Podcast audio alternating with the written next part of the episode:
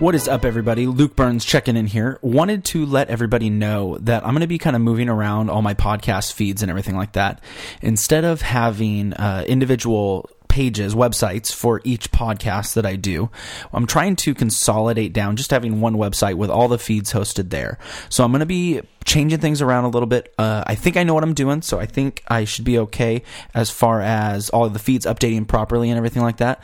Please let me know if anything does come up a little bit goofy in your podcatcher of choice. But like I said, I think everything should go pretty smooth.